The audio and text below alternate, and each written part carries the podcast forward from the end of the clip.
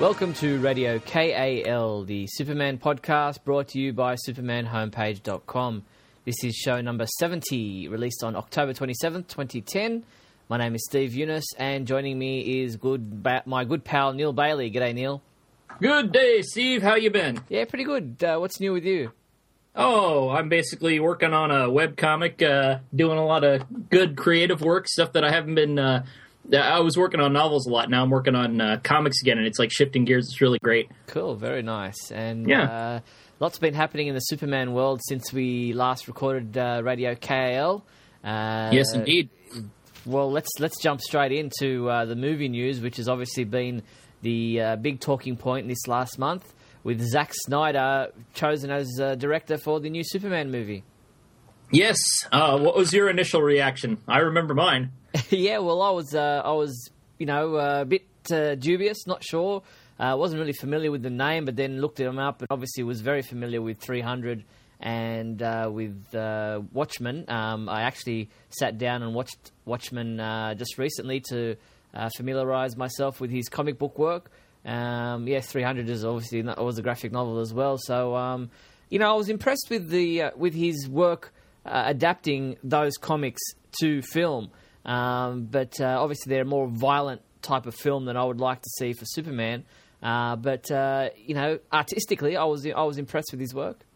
Yeah, I think I think visually he's got a lot of uh, dynamic style in terms of like fight scenes and that kind of thing. I know um, my first gut reaction, which I'm hesitant to share because I like to be of the school of don't judge it till you see it. But you know, to be fully honest, my first reaction was ah, and the reason wasn't because uh, I think he's a bad director, because I actually enjoy some of his stuff.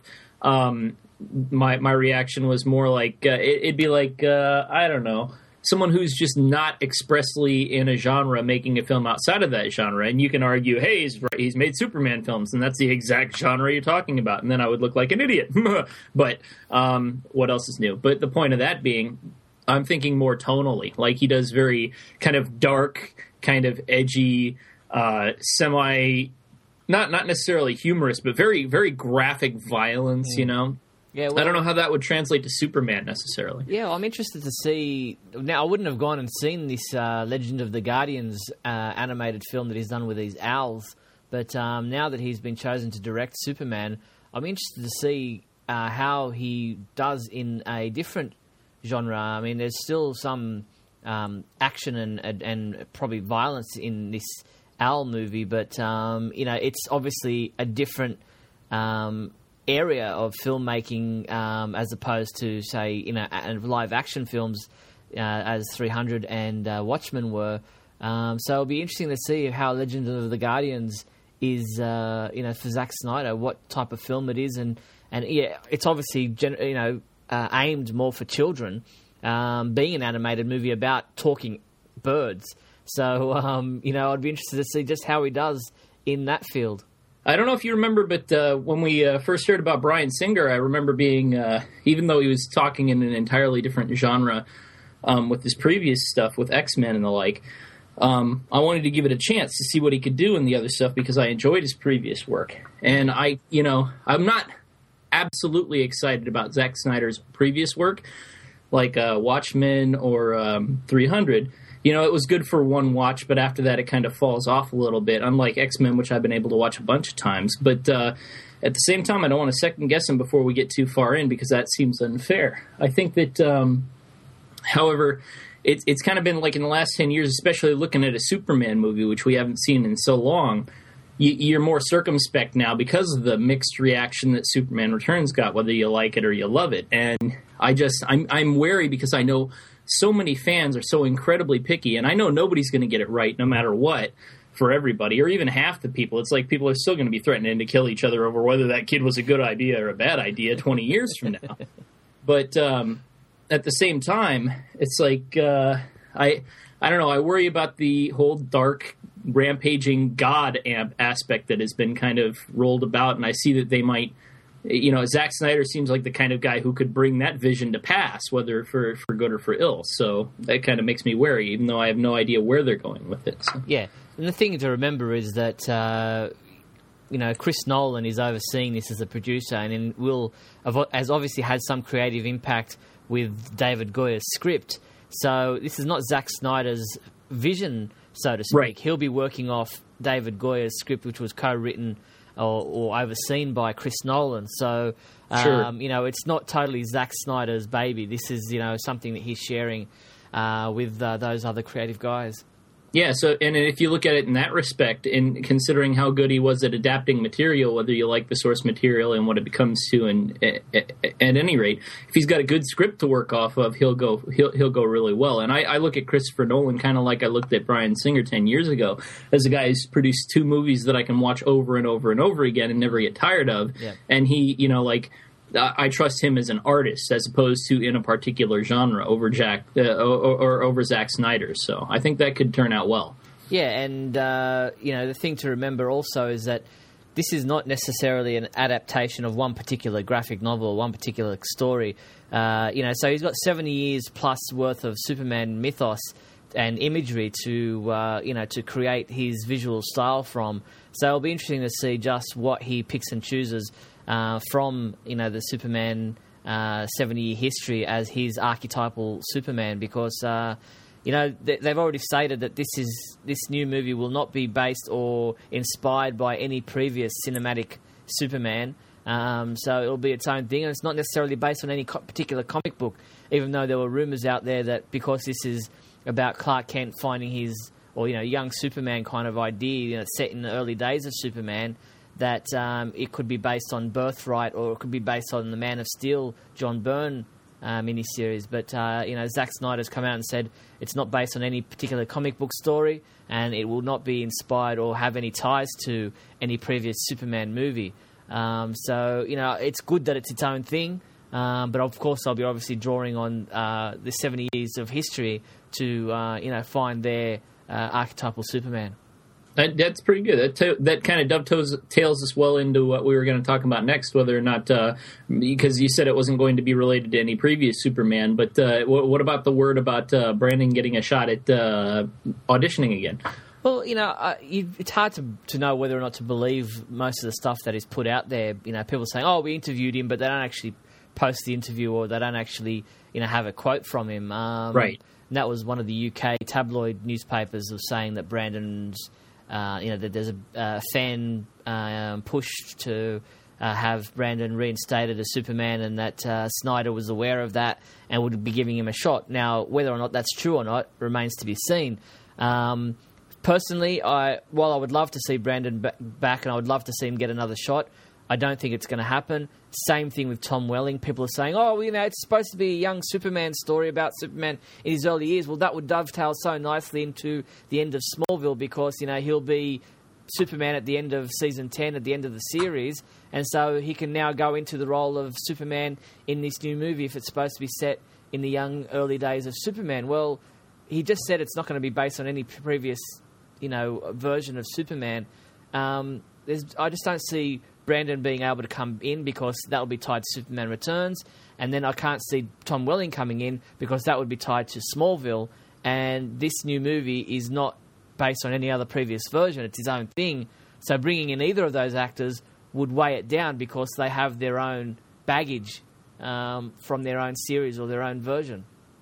Yeah, and, and, and it's just this Tom Welling thing persists, but I would I would literally bet anything that Tom Welling isn't even auditioned or even remotely part of it. And I understand the wishful thinking, and I think he makes a great Superman. It's just the realities of Hollywood is that they're not going to audition Dean Cain. You know, it's, you know, it's like they wouldn't have in if they had started the the Superman movie in 2000. They would have been like, "Hey, let's bring in Dean Cain. People know him from somewhere." The, so many people have played Superman. They're not going to try and maintain any kind of continuity. And the whole point of Smallville is that Superman can be told without uh, without adhering strictly to the continuity. You know, Yeah. So it's kind of, but well, I, don't, I don't know. So, uh, well, what what would you say in, into the idea of an unknown versus a known actor? Okay, we put aside the fact that okay, say it's not Brandon Routh, say it's not Tom Welling, even though there'll be fans listening to this going, "Oh, you know, you- you're just glossing over them. They should be in. They should be in." Okay, just forget Brandon Routh and Tom Welling for the time being. Pretend that they have no chance whatsoever. Right. Would you prefer to see a known actor, a different known actor, or would you want them to go for an unknown actor once again, like they did with Brandon Routh, like they did with Christopher Reeve, back when they were first selected. I'd honestly prefer the best choice as opposed to the most marketable choice. You know, if they get a if they get a mainstream actor who can channel Superman, fine. You know, it, like who would have thought Michael Keaton could have ever in a million years pulled off Batman? And and there, you know, maybe he didn't do a great job, but that's not the point. The point being like uh, all options should be considered. I think. Um, I did, however, come up with a solution to this whole Hulk reboot and Superman reboot problem, and that was the thing that I was trying to remember a couple a, a little bit back. But uh, the idea would be okay. Brandon Routh can play the Incredible Hulk. Eric Eric Bana can play the play the Incredible Hulk in the Avengers movie, and then Edward Norton can. Uh, no, I kind of screwed that up. Dang it. Well, anyway. Uh, oh, that's what it was. There. Edward Norton can play Superman. Oh, there you right. Oh, okay. Right.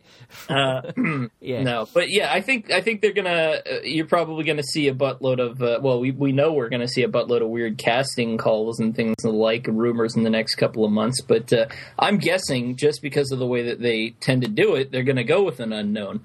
Um, because just there's just very few Hollywood actors that look or feel like Superman. Even John Hamm, you know, they're I don't know. That brings up that 35 to 40 thing too. Did that did that get debunked, or is that still potential? Well, it seems to go against what uh, Snyder himself said about this being about Superman in his early days. So, you know, would Superman have not started till he was 35, 40? Um, does that ring true? It doesn't seem to. So, uh, it seems odd. Yeah, but um, I just don't know if they have the time to start doing this whole search for an unknown actor thing because of the fact that they want to get this film out by December 2012. Right. Um, do they have the time to do this worldwide search for an actor again? Uh, I don't I, know.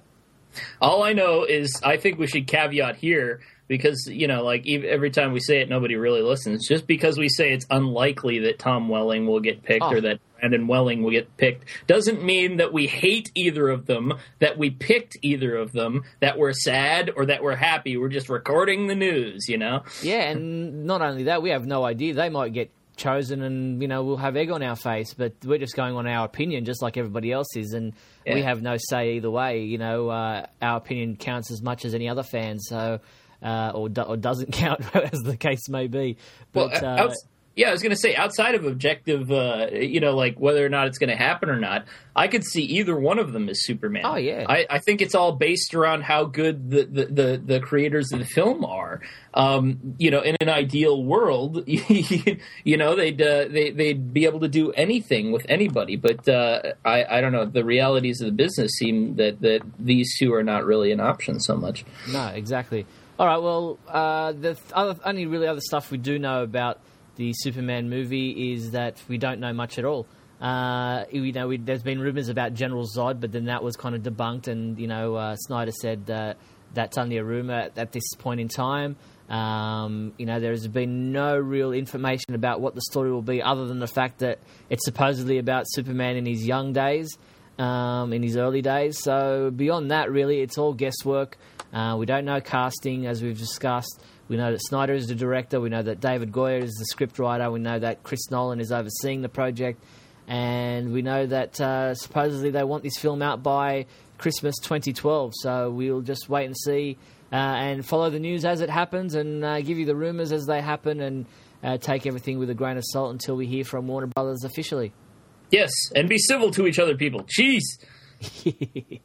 All right, well, let's move into Smallville, which has also been a big uh, topic in this last month with season 10 chugging along. And, um, you know, in particular, we've had uh, a couple of episodes that we'll talk about. Uh, firstly, being Supergirl, uh, Homecoming, the 200th episode, and ISIS, which was the most recent episode as this episode is being recorded.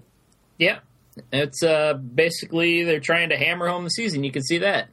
Yeah, well, let's talk firstly about uh, Supergirl. Now, this episode to me seemed to kind of be I don't know, shoehorned in. It didn't really seem, you know, it seemed to be okay. Look, we need to. People saying, "Oh, what's happening with Kara?" You know, we need. She kind of was left a bit, you know, out there. You know, let's bring her back and you know uh, finish off her story, tie it up, tie up the loose ends.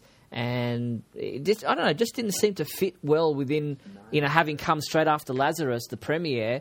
Supergirl seemed to, oh, and Shield, uh, Supergirl seemed to, um, I don't know, it, it was great in some ways, but not so great in other ways.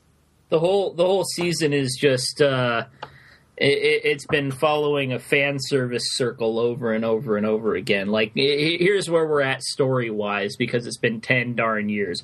We know he's going to become Superman. He knows he's going to become Superman. He knows what the name will be. He knows what he will look like. He knows that it will succeed. He knows that it will be inspiring 3,000 years from now. Why the heck is he not being Superman? And and then that kind of adds insult to injury when you're like, and look, here's Supergirl first, you know? Yeah. Yeah. and um, that was um, the thing that bothered me most was there she was, you know, in her uni- red and blue uniform, parading herself yeah. around. Everybody who's anybody knows, or I mean, people know that Kara is Clark Kent's cousin Yet yeah. that wasn't focused on. Nobody seemed to be coming up to Clark and going, "Oh my God, Clark Kent, this is your cousin." Right. Yeah. Well, it's it's that whole thing. Like all of a sudden, people are going to accept that he was always wearing glasses after he pops them on after working at the Daily Planet for five freaking years. yeah. But uh, all right, uh, but then we got we had Homecoming, the 200th episode of the series, which in itself is a great milestone, and congratulations to them for reaching 200 episodes. And actually, oh, you know, it had its plot holes and everything. But Homecoming was one of the first episodes in a long time that uh, you know had me choked up. Yeah, it was the first episode I enjoyed in a long time, and even so, you're right. There were plot holes and, and stuff in the middle of it that just make you want to ah. But uh, yeah, it, it, it actually I, it didn't choke me up, but it it did feel like I was watching a Superman show. Or, but but it's the thing is underlying that whole episode, which was very emotionally captivating, was the threat of he knows he's going to be Superman. Why is he still putzing around? After that episode, there's no reason for him not to put on that cape.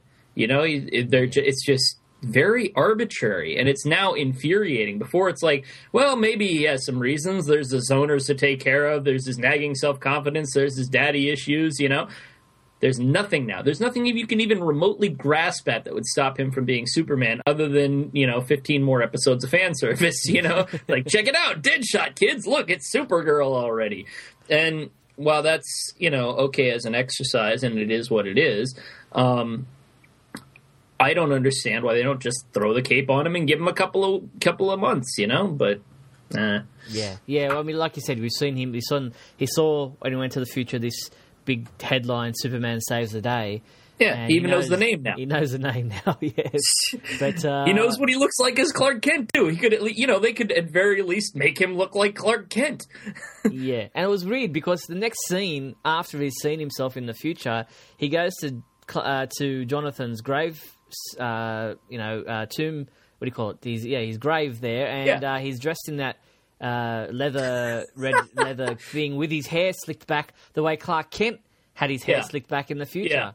Yeah. and well, and he hasn't really worn that leather thing first. I think they realized, oh my god, this looks silly, you know? Yeah. So, but you know, the whole ending to that episode with him floating, you know, because you know, Kara had told him in the Supergirl episode that he needed to focus and lose himself in the moment to be able to fly, and obviously with Lois, and that was, you know, I'm glad that Lois is the catalyst for something like this.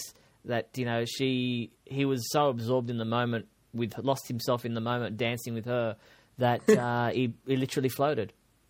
Yeah. Uh, well, I thought it was a beautiful scene. The the sinister part of me can't help but chuckle and like, oh, look at him. He's hitting puberty at 24, you know? It's like, well, if oh, his heat vision so went, no, well, if his heat vision went off at that stage, then yeah, that would be his puberty. Yeah, there you go.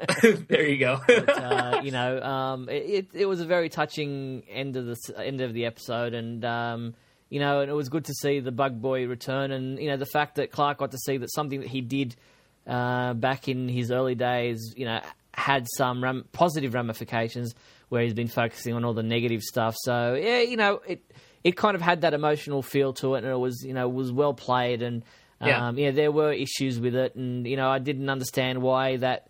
Uh, teacher was, you know, so angry, and then, you know, what that was played about. You know, that didn't you know, uh, Brainiac kind of brainwashed her to be more positive about Clark. And yeah, think, that was a little a little suspect right there. yeah, I think they had, uh, from what I'd read in interviews, they did, uh, intended for her to be the villain of the episode, but then they realised that you know, look, this didn't need to have a freak of the week. This just needed to be about Clark um, or like a Christmas Carol. Uh, now, if only they'd realized that 200 more times. yeah, the, the freak of the week count would be a lot, uh, a lot yeah. less. But um, okay, and what about ISIS? That kind of seemed again. Oh, that God. He here is a you know one of the uh, the this tertiary character or one of the side characters gets superpowers, and you know I think they tried to say, well, the, you know, here's a kind of a filler episode, but it's not a filler episode because hey, look at the end, Clark gives Lois you know his complete trust and says, you know, I am the blur, which kind of comes off a bit sad because you know he should be saying I am Superman. Yeah. Hmm. It, it's he. The whole episode was just the Fiora episode over again. You know, it's like every single year they seem to have an episode where they're like, "Let's like make Lois out of character," and they've done less out of character episodes of late. But it's it's just they're always bad. They're never good. There's Yeah. like the only one that was ever really good was Red, and that was because it was the first time they'd used it. You know. Yeah. Um, I don't know. It's just it, it it reeked of all the things that make TV bad. It's not that I mind seeing Lois in, in skimpy outfits, but it was just basically skimpy outfits for the sake of bringing in viewers and, and exploiting Lois, who I see as a very real character, and so that's kind of insulting to me. Um, and I, I also see the, the the fact that ISIS has absolutely nothing to do with the Superman myth. It was just fan service for a very small group of fans. Um, it was also, if I remember ISIS correctly, from what little I know about it, she was a hero fi- figure, not a villain, right? Mm-hmm. And um, it it, uh, it it essentially had Oliver Queen shoehorned into shoehorned into the story when there was no real reason for him to be. It had. Uh, what is Tess Mercer's character even anymore? It was like see, she suddenly walks in the room and she's she's you know like kidnapped young Lex Luthor and unleashed Luthor clones on the world, and now she's the new Watchtower. It's like wh- what, you know? It's Yeah. like if Ollie dies, she's going to pick up a bow and an arrow, you know? yeah, it's it's kind of weird because I mean I like Cassidy Freeman as an actress. I do and- too, and yeah. I've, and I've interviewed her, and she seems like such a lovely person, and, and Yeah, it's hard she's to great. dis- it's hard to dislike her as an actress, and so her character as Tess has just been so convoluted. Is she good? Is she bad? Is she evil? Is she not? Is she has you know? Does she have these um, underlying you know? Ideas of her own or you know what's her motive? And, and as an actress it must be so hard for her to play Tess not knowing exactly what her character's role is. And uh, you know she's cl- kept Clark's secret for so long so yes I guess she can be trusted in a way but giving her the you know and they they just they they approach that topic you know Oliver said to Clark you know, are, we, are you sure we should be trusting her with this? And Clark says, "Oh well, I guess we'll see." But he's playing with other people's lives, not just his own, because Yeah. the whole Justice League are entrusted to Watchtower, not just him and Oliver. well, she's murdered people, you know? Yeah. Like, like it's like Chloe. She's killed people, you know? She is not a hero. Same with Ollie. Ollie has killed people. You know, the, the, the way that it's just like, oh, well, that happened last week, so let's forget about it. You know, like, um, but I, I can't even begin to fathom what her character's role in the series is. I- I- I- she's been villain, hero, mysterious Lionel proxy, mysterious Lex proxy. She's just kind of there. Yeah, and She's uh, she's the editor of the Daily Planet too. you know, it's like what the. and we, uh, and we, it's and it's interesting too because Oliver seems to be working out of LexCorp these days. ah. Yeah, but uh, Yeah, they bought out. They bought it out. So essentially, she shouldn't even be in. Uh, all right, I give up. well, that's What am I doing trying to figure this out? Well, that's wrong with- yeah. We just just try to just keep focusing on the positives, and uh, you know we've got future episodes that look pretty good. There's you know a few dark tones for this harvest episode that's about to air, and uh, yeah, a lot of uh, interesting stuff coming up. And being the, the final season, and there's been talk about oh, there's a possibility of going 11th, and that was just kind of tongue in cheek, kind of set off the cuff in the interviews, taken out of context. Uh, season 10 is the final season. CW have stated as much. They're promoting it as such. Everybody knows it's the last season, and um, you know they won't be dragging it out for an eleventh season. Uh, you know, it's just that's that's just the way it is, and uh, you know fans will always reach for more. But geez, you know, ten seasons, it's gone five more than they ever anticipated. So let's be thankful for what we got and focus on this being the final season, and look forward to uh, the way it will end. you watch 10 years from now, not Joss Whedon, not Brian Saunders, but somebody will pick up a, co- a pen and make Smallville season 11 the comic book, provided we still have comics as a medium in 10 years. Oh, they'll do At the current yeah, they'll do fan fiction for eleventh seasons, like they did Oh. with Lois and Clark. They're already doing Oh, man. Yeah, don't get me started. All right, well, uh, let's move away from the TV uh, topics. Uh, the only other thing I want to touch on with TV is that we do have a Young Justice animated series coming, but uh, we'll focus on that when uh, it's released on Cartoon Network uh, in the, I think it's next month. So we'll Yeah. wait to see how that goes. But uh, comic books, you know, I feel like they're really, like, we stretch to find anything to discuss about comic books these days because there seem to be so few and far between. And they mostly suck, which is sad. You know, like I'm dropping comics. I'm a big comic geek, and there's like no comics out there that are like, ah, they've got me. Uh, all my good stuff is ending. Legacy ended, Deus Ex or Ex Machina ended, and, and Ex Machina. Wow, but anyway, that's a tangent. Yeah, But, but, uh, uh, you know what? Before we talk about the actual Superman comics action, Yeah. Superman, Superman, uh, Batman, Supergirl, um, I was looking through the solicitations for January solicitations that DC Comics recently released, and you know the Batman section and Mm-hmm. the Green Green Lantern section seem to be double or triple the size of the Superman section now. They absolutely are. Yeah, We've got what four Superman titles, and that's stretching. That's including Supergirl in there. two in continuity, and one is loosely in continuity following the exploits of Lex. Yeah. We've got Action Comics, which is just Lex Luthor centric. We've got Superman, which is really just Superman walking across America. and then we've got Superman Batman, which, as you said, is not really in continuity. It's kind of just kind of, you know, floating around continuity in a way. And Supergirl, which seems to be the most entertaining of the lot. Yeah. Yeah, actually, Supergirl is my favorite Superbook right now, and I'm really beefed because they said that uh, that Sterling Gates was leaving. Yeah, you know, Sterling and Gates that's and Jamal Igle will only be around for another couple of issues. And, And- you know, I don't, that's nothing against the guys coming after them. I don't know what they're what they're like or what they're what they'll be writing about. well, they did that Chloe that that short Yeah. Chloe story. Yeah, so true. that's so far that's not very good for me. But okay, so you know that's that's the thing. It seems to be that Superman is getting taking a backseat to both Batman and Green Lantern. I mean, yeah, great. Geoff Johns seems to be the driving force with DC Comics at the moment, and you know, Brightest Day is uh, his thing, and Green Lantern is his character, and you know, he seems to be running with the Green Lantern and the Flash these days, and you know, Batman's got this, you know, all these characters and all the return of Bruce Wayne and all this other stuff going on. But Superman just seems to be taking a back seat, and he's only in one in continuity book. I I have enjoyed Geoff Johns' work and sung his compliments. So this isn't a knock on him. This is a knock on the way that the industry functions right now. When I say that this is what happens when creators take the front seat instead of the characters. Yeah. This is what happens when you tell stories that, that promote a name instead of the character. They don't service the character. Yep. Now, he's servicing Green Lantern, and that's fine. But the reason why people are buying the books is because it's a Geoff Johns book. Um, and that's, you know, that's good for the industry in that it pushes sales up, and sales are just plummeting. But at the same time, I feel like Superman has just fallen right off the rails. It's it's been given to J. Michael Straczynski, and if Yeah. you love J. Michael Straczynski, that's great. You're having a blast.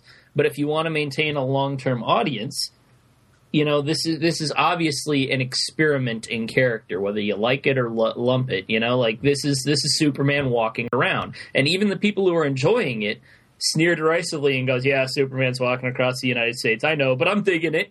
You know, because it's just it's built right into the concept. You're taking Superman out of being Superman, um, Yeah, and you've got and one. he's been there long enough. yeah, and you've got one creative guy, one writer writing the whole Superman uh, continuity because he's Well, the the whole Wonder Woman it. too. He's got he's got Wonder Woman too, and I don't know. I mean, it's like Wonder Woman comics have been taking a dive lately too. You know, they're, they and it's Yeah, I just I don't know. I love these characters. I want them serviced. Yeah. I wish I could buy the book without a name on it. You know, even if they have a really good writer, really big name writer, we're not going to tell you who it is. You guess, but buy the book because it's a good book. You know, yeah, and it's a Superman book. yeah. But uh, Uh, all right, so Lex versus Grodd. What, are you making? I mean, I know Lex is one of your favorite characters in the Superman world. Uh, so you know, sh- Action Comics would be something that It- you should be enjoying. It hit my big biases. You know, I really love Lex Luthor, and I really love monkeys and apes.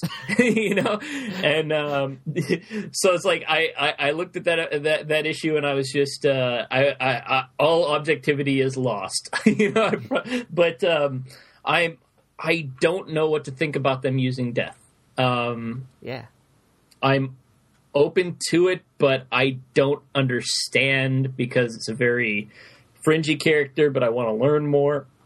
Yep. I want to understand more. Yep. Um, I want to see a bit. It, it, they've had a good couple of issues where it's like this is Lex Luthor and he's doing stuff, isn't it cute? And it's been working well. But I want to see an overarching plot. Even even the uh, Superman walking around has kind of started to push that a little bit. Although I guess you can say he's trying to find the black ring energy, but to what purpose uh, hasn't really been revealed in any kind of respect.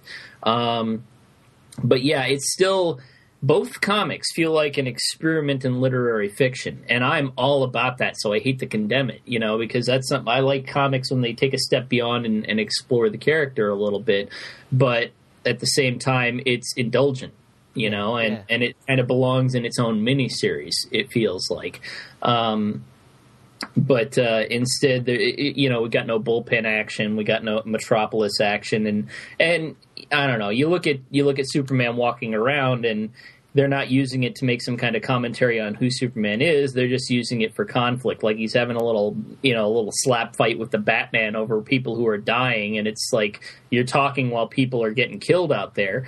Um, and it's also it's recycling a lot of things that we've seen so many times in the last twenty years. Like, is Superman a public menace? It's like, come on, how many times have we done that? Mm. You know, or like uh, like Superman. This is what I'm thinking, and you disagree with me, so you're going to not use your powers. But now I'm going to give you a catalyst that makes you agree with me, so you're going to use your powers. Um, and you know that's the, kind of the role Batman fulfilled in the last episode. But it's like, why did Batman even have to be there? Yeah, you know, this is Dick Grayson. You know, that's another screwed up thing. Batman is Dick Grayson. You know, but but um, like you got Batman as Dick Grayson lecturing Superman you know, yeah. it's like okay, Robin. You know, it's like, why don't you just uh, tell me how to handle being a superhero? You've been out of diapers what three years? You know, yeah, yeah exactly. But that's that's the problem with making Dick Grayson Batman in the first place. It's not that I hate the character Dick Grayson; it's that he's not Batman. Yeah, yeah, and yeah, it's just uh, well, I, I don't know. I've kind of you know, been very disappointed with the Superman comics of late. I, have enjoyed Action Comics. Uh, the, the Superman walking across America, you know, it's hard for me to identify with because you know, I'm not an American, and so him coming across all these towns and cities that uh, mean something to those living in those cities and possibly other people around your country doesn't necessarily resonate with me. And okay, maybe I'm a minority in the Superman reading world um, because I'm not an American, but um, it just doesn't resonate with me. Yeah, well, it doesn't resonate with me as an American, even. Um, you know, I've been to I, have been to Philadelphia, um, and I didn't really feel like walking through that comic gave me a real, real feel for Philadelphia. It gave me a feel for like the idea of confronting the working man and his problems in terms of like uh, plant and factory issues, but that's anywhere. Um, it, it, also confronted illegal immigration, but it was nowhere in the southern states. So, you know, that's uh, speaking as a, using that as a local issue. That's kind of missing the mark there. Um, I don't see what in the story so far makes it necessitate having him take a, a, a trip across America. All of this introspection could happen while he's still protecting Metropolis. Yeah.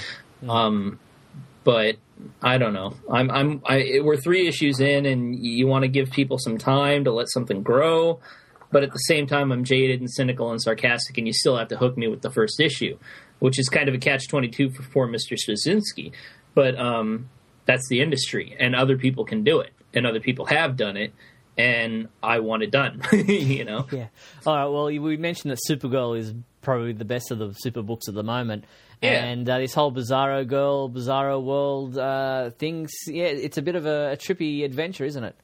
Yeah, I still don't know what the properties of Bizarro World is Yeah, after having read it, whether it's consistent or not. Yeah. But I like the idea of Supergirl having a having a Bizarro version of herself and having to confront it, and I like the way it's being handled, and I like that her impulse is to to go and help instead of smash. Um, it makes me it feels very Superman-y.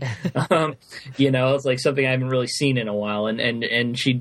Um, she's also a, a kind of a fleshed out character. He's- She's got a cast that regularly interacts with her. Uh, you know, Cat Grant and Lana Lang, and and it feels like like a Superman book. I don't know. I'm, Yeah. I'm gonna.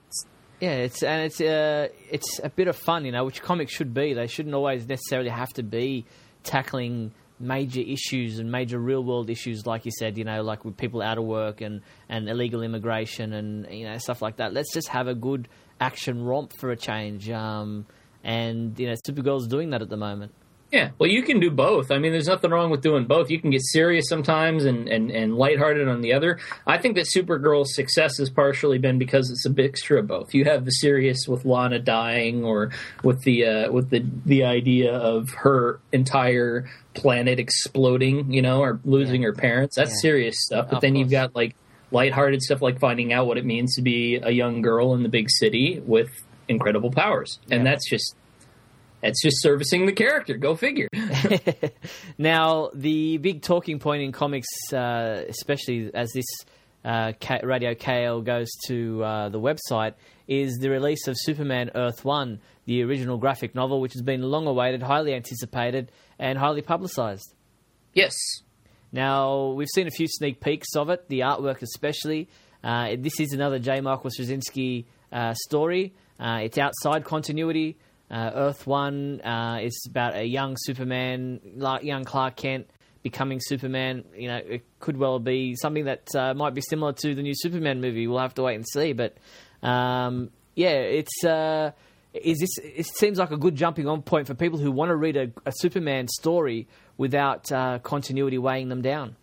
Yeah. Uh, well, you know, there's there's um, a couple things about it that are kind of weird to me. Like, why is he so young? Um, what's the what's the, what's the point of that? You know, why what is it going to add to the story, and what would it change? It would might, it might make for a more immature Superman or a Superman that makes mistakes. And I'm not fond of that interpretation. I like him being you know the absolute best moral person we can be. It's not that such a person could possibly exist. It's the fact that this is the story of the one person in history, whoever you know, who who really chose to be completely morally correct almost all of the time.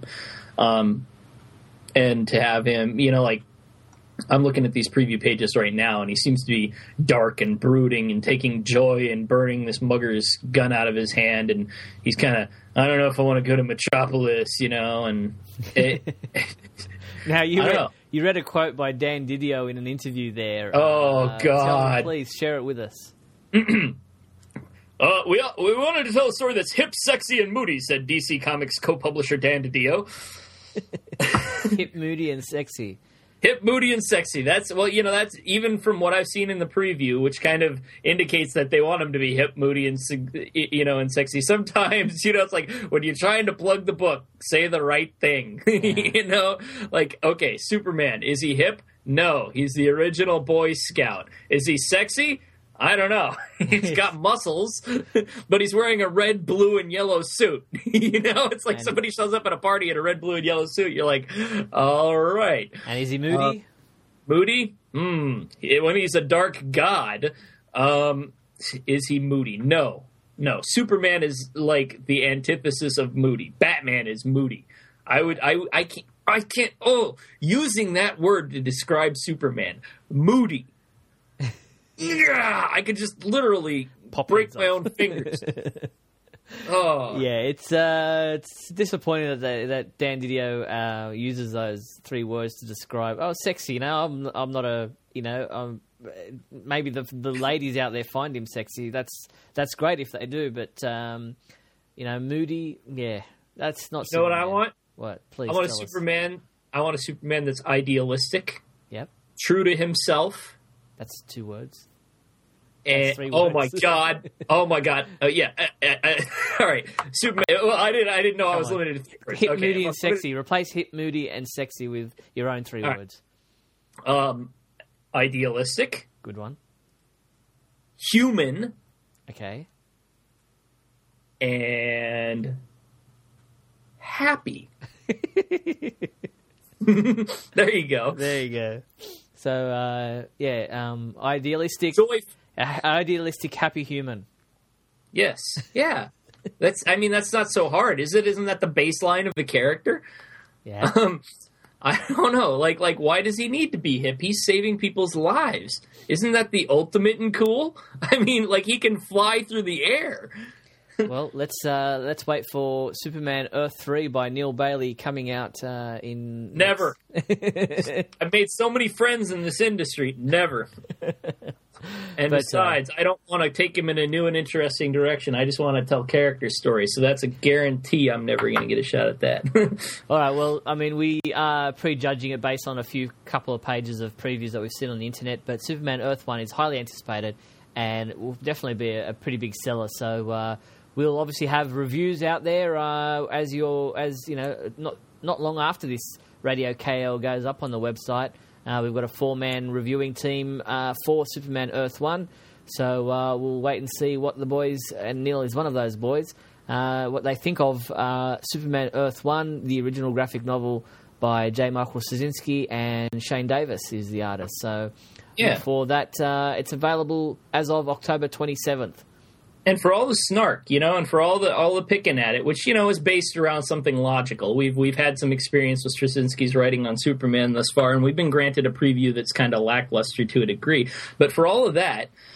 Uh, you know, you guys should get it. You guys should give it a chance because Yeah. even if it stinks, you're supporting Superman. Number one, and number two, it gives you a frame of reference for why you can, you know, why you would like something or not like something. And not only Um, that, we've we've just bemoaned the fact that there aren't that many Superman books out there, and here's a Yeah. you know original graphic novel that is leading this new uh, Earth One uh, series of graphic novels. So uh, yeah, you know, get out there, buy Superman Earth One. Especially if you're not a comic book reader, this is a good chance to buy a comic book or a graphic novel that will you know help you read comic books without having to know what the continuity that uh, has been going on in the uh, regular monthly books is. You know, Yeah. uh, so uh, Superman Earth One definitely something you should get out there and buy. Yeah. Okay, well let's move into the big question segment of the show.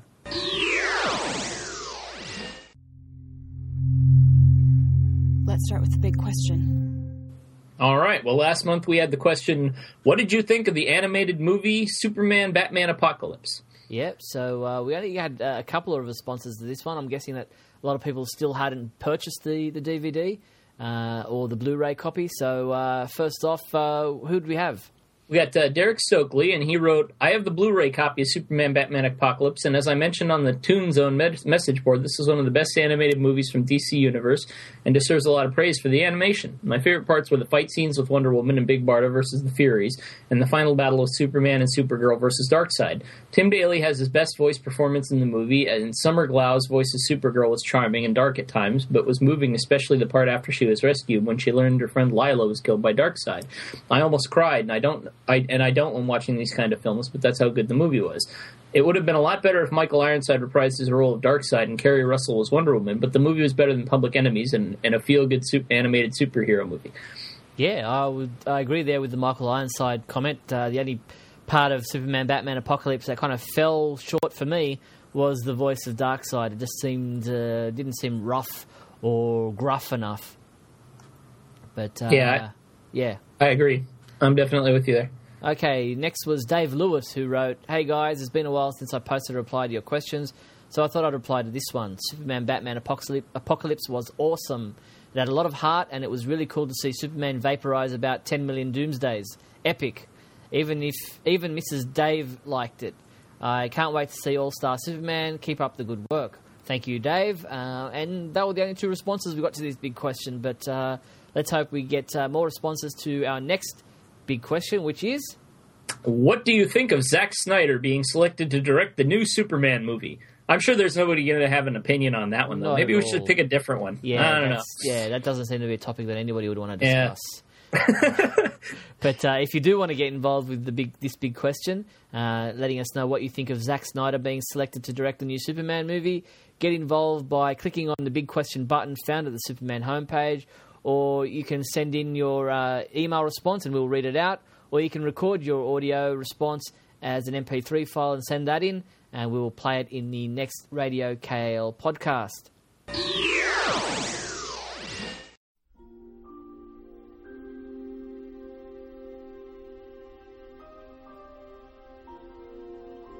In the depths of space rests a planet.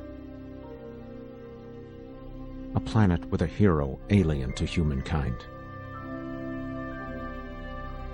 A hero of peace and justice. A hero falling into doubt and turmoil. A hero who may be doomed.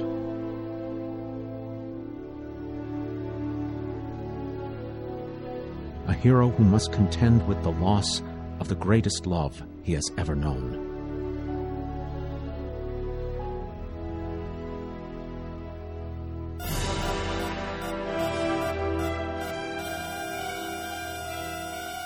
The future is now in Superman, The Last Son of Krypton, issue 70, on October 27, 2010, only at pendantaudio.com.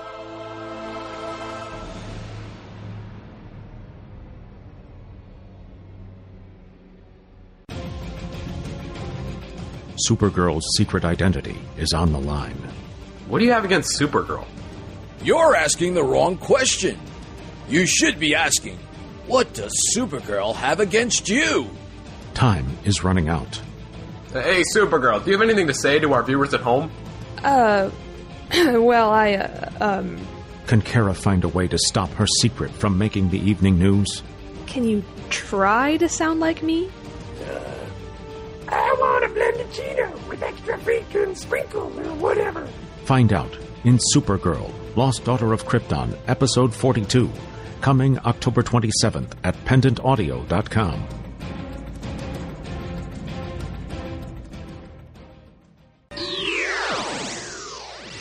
Bailey's Bookshelf. Ooh, Bailey. Yes, Michael Bailey returns once again this month to review another trade paperback off his shelf. So let's hand over to Michael now and see what he has for us. Hey, everybody, and welcome back to Bailey's Bookshelf, the feature here on Radio KAL, where I walk over to the bookcase, pick out a Superman trade or hardcover to discuss, and tell you all why you should or shouldn't read it. This month, I am acquiescing to a listener request to discuss not one, but two hardcovers or trade paperbacks, or one absolute, though I don't own that one, uh, and I don't know if I ever will. I, I will buy it very cheap if I do, I'll tell you that right now. But this time out, I am discussing the Brian Azzarello Jim Lee story, Superman for Tomorrow. This story started in Superman number 204 and finished up in Superman number 215, and there were a bunch of alternate covers in between. And there was a lot of fanfare around this story because not only was it a bold new direction for Superman, as Chuck Austen was taking over the writing duties of Action Comics and Greg Rucka was taking over the writing duties of Adventures of Superman, but this story was going to be drawn by the aforementioned Jim Lee the Batman Hush storyline from a year or two earlier was very, very popular, uh, mostly due to Jim Lee's art, though I, I rather liked Jeph Loeb's writing in that. I, I kind of dig that story, but this isn't a Batman podcast, so I'm going to stop talking about it. Anyways, when it was announced that Jim Lee was going to be drawing a Superman story, fandom freaked out, as we will usually do when big name artists are attached to projects like this. What we got was a story that, in the end, I really don't care for. The basic plot is this. I don't want to go into too much because eventually, years down the road, Jeffrey Taylor and I are going to be covering this story in depth on From Crisis to Crisis, a Superman podcast, uh, which you can find right here at the Superman homepage. But the, the the back of the trading card version is that a bunch of people have disappeared in this event known as known as the Vanishing. Lois Lane among them, and Superman is trying to figure out where they went, and is feeling very down and inadequate, and begins talking to this priest. All the while, bad things are happening. Superman ends up having to fight Wonder Woman in the Fortress of Solitude, which totally trashes the place, by the way. And eventually, it is revealed that the people who disappeared in the vanishing basically kind of went to the phantom zone. And there's this big huge omac type creature that shows up at one point and a general zod. Not the general zod a general zod.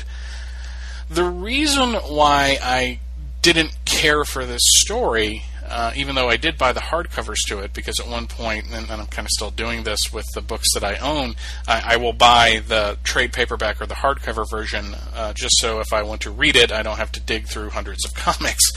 Uh, but, anyways, the reason why I really didn't care for this story is it was kind of boring. And I almost want to say that it was too introspective.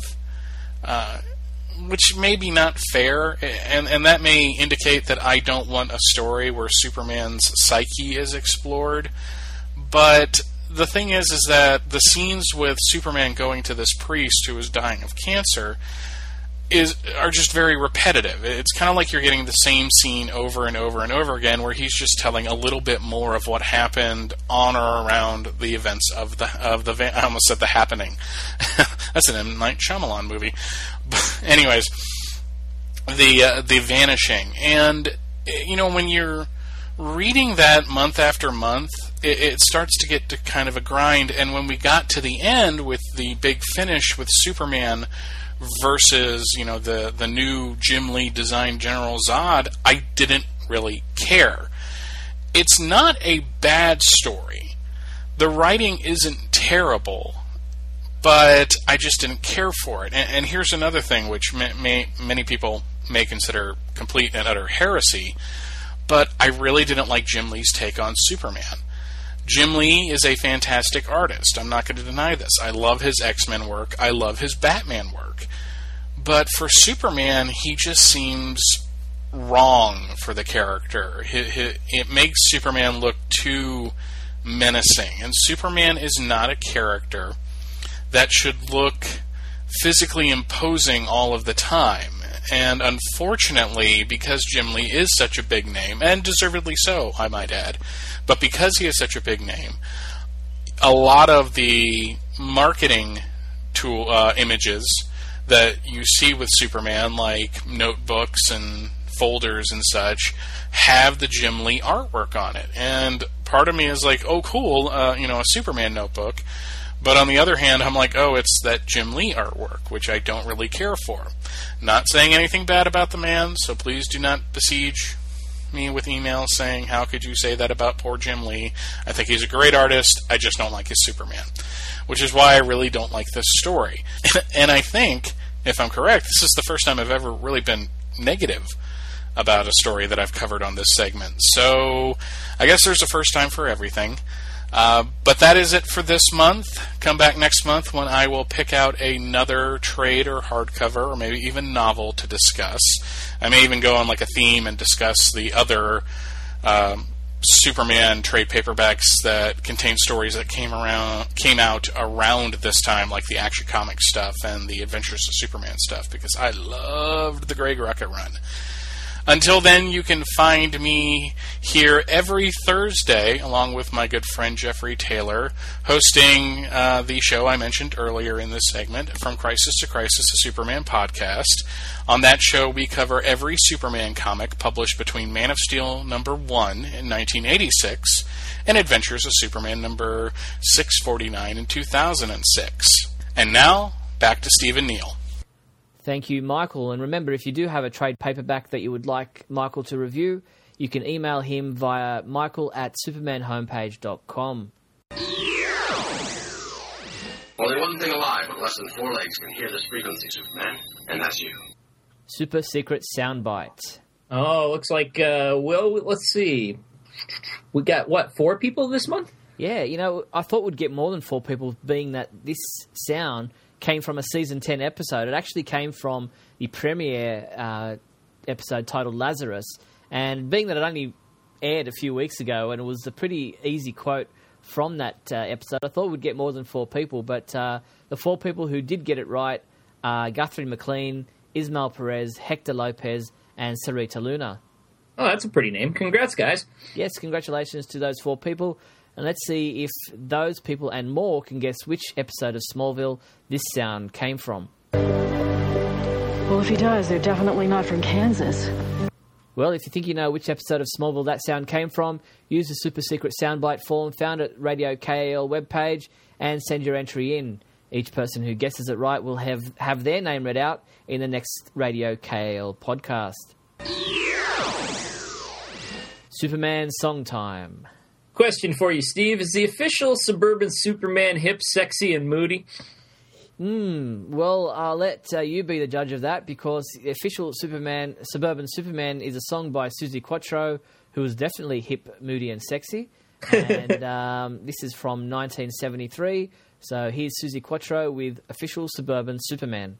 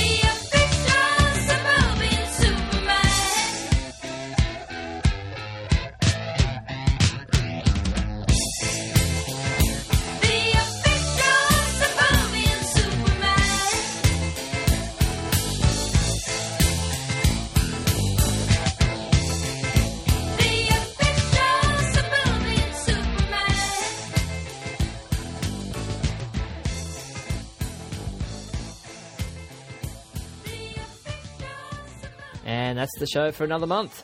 Oh my gosh, that went fast. Yeah, and uh, remember, if you do have a topic you'd like Neil and I to discuss on Radio KAL, maybe there's a song you'd like to suggest, uh, perhaps there's a trade paperback for Michael Bailey to review, or a big question you'd like us to pose to the fandom. Any and all of those suggestions can be sent to us via the KAL feedback form found at the Superman homepage, and Neil and I will try and get those ideas into a future podcast. But for now, that's the show. Thank you, Neil. Thank you, Steve. And as Tom Welling once said while slipping on his red jacket so that he'd look more hip, sexy, and moody, caveat emptor. You've been listening to Radio KAL from supermanhomepage.com.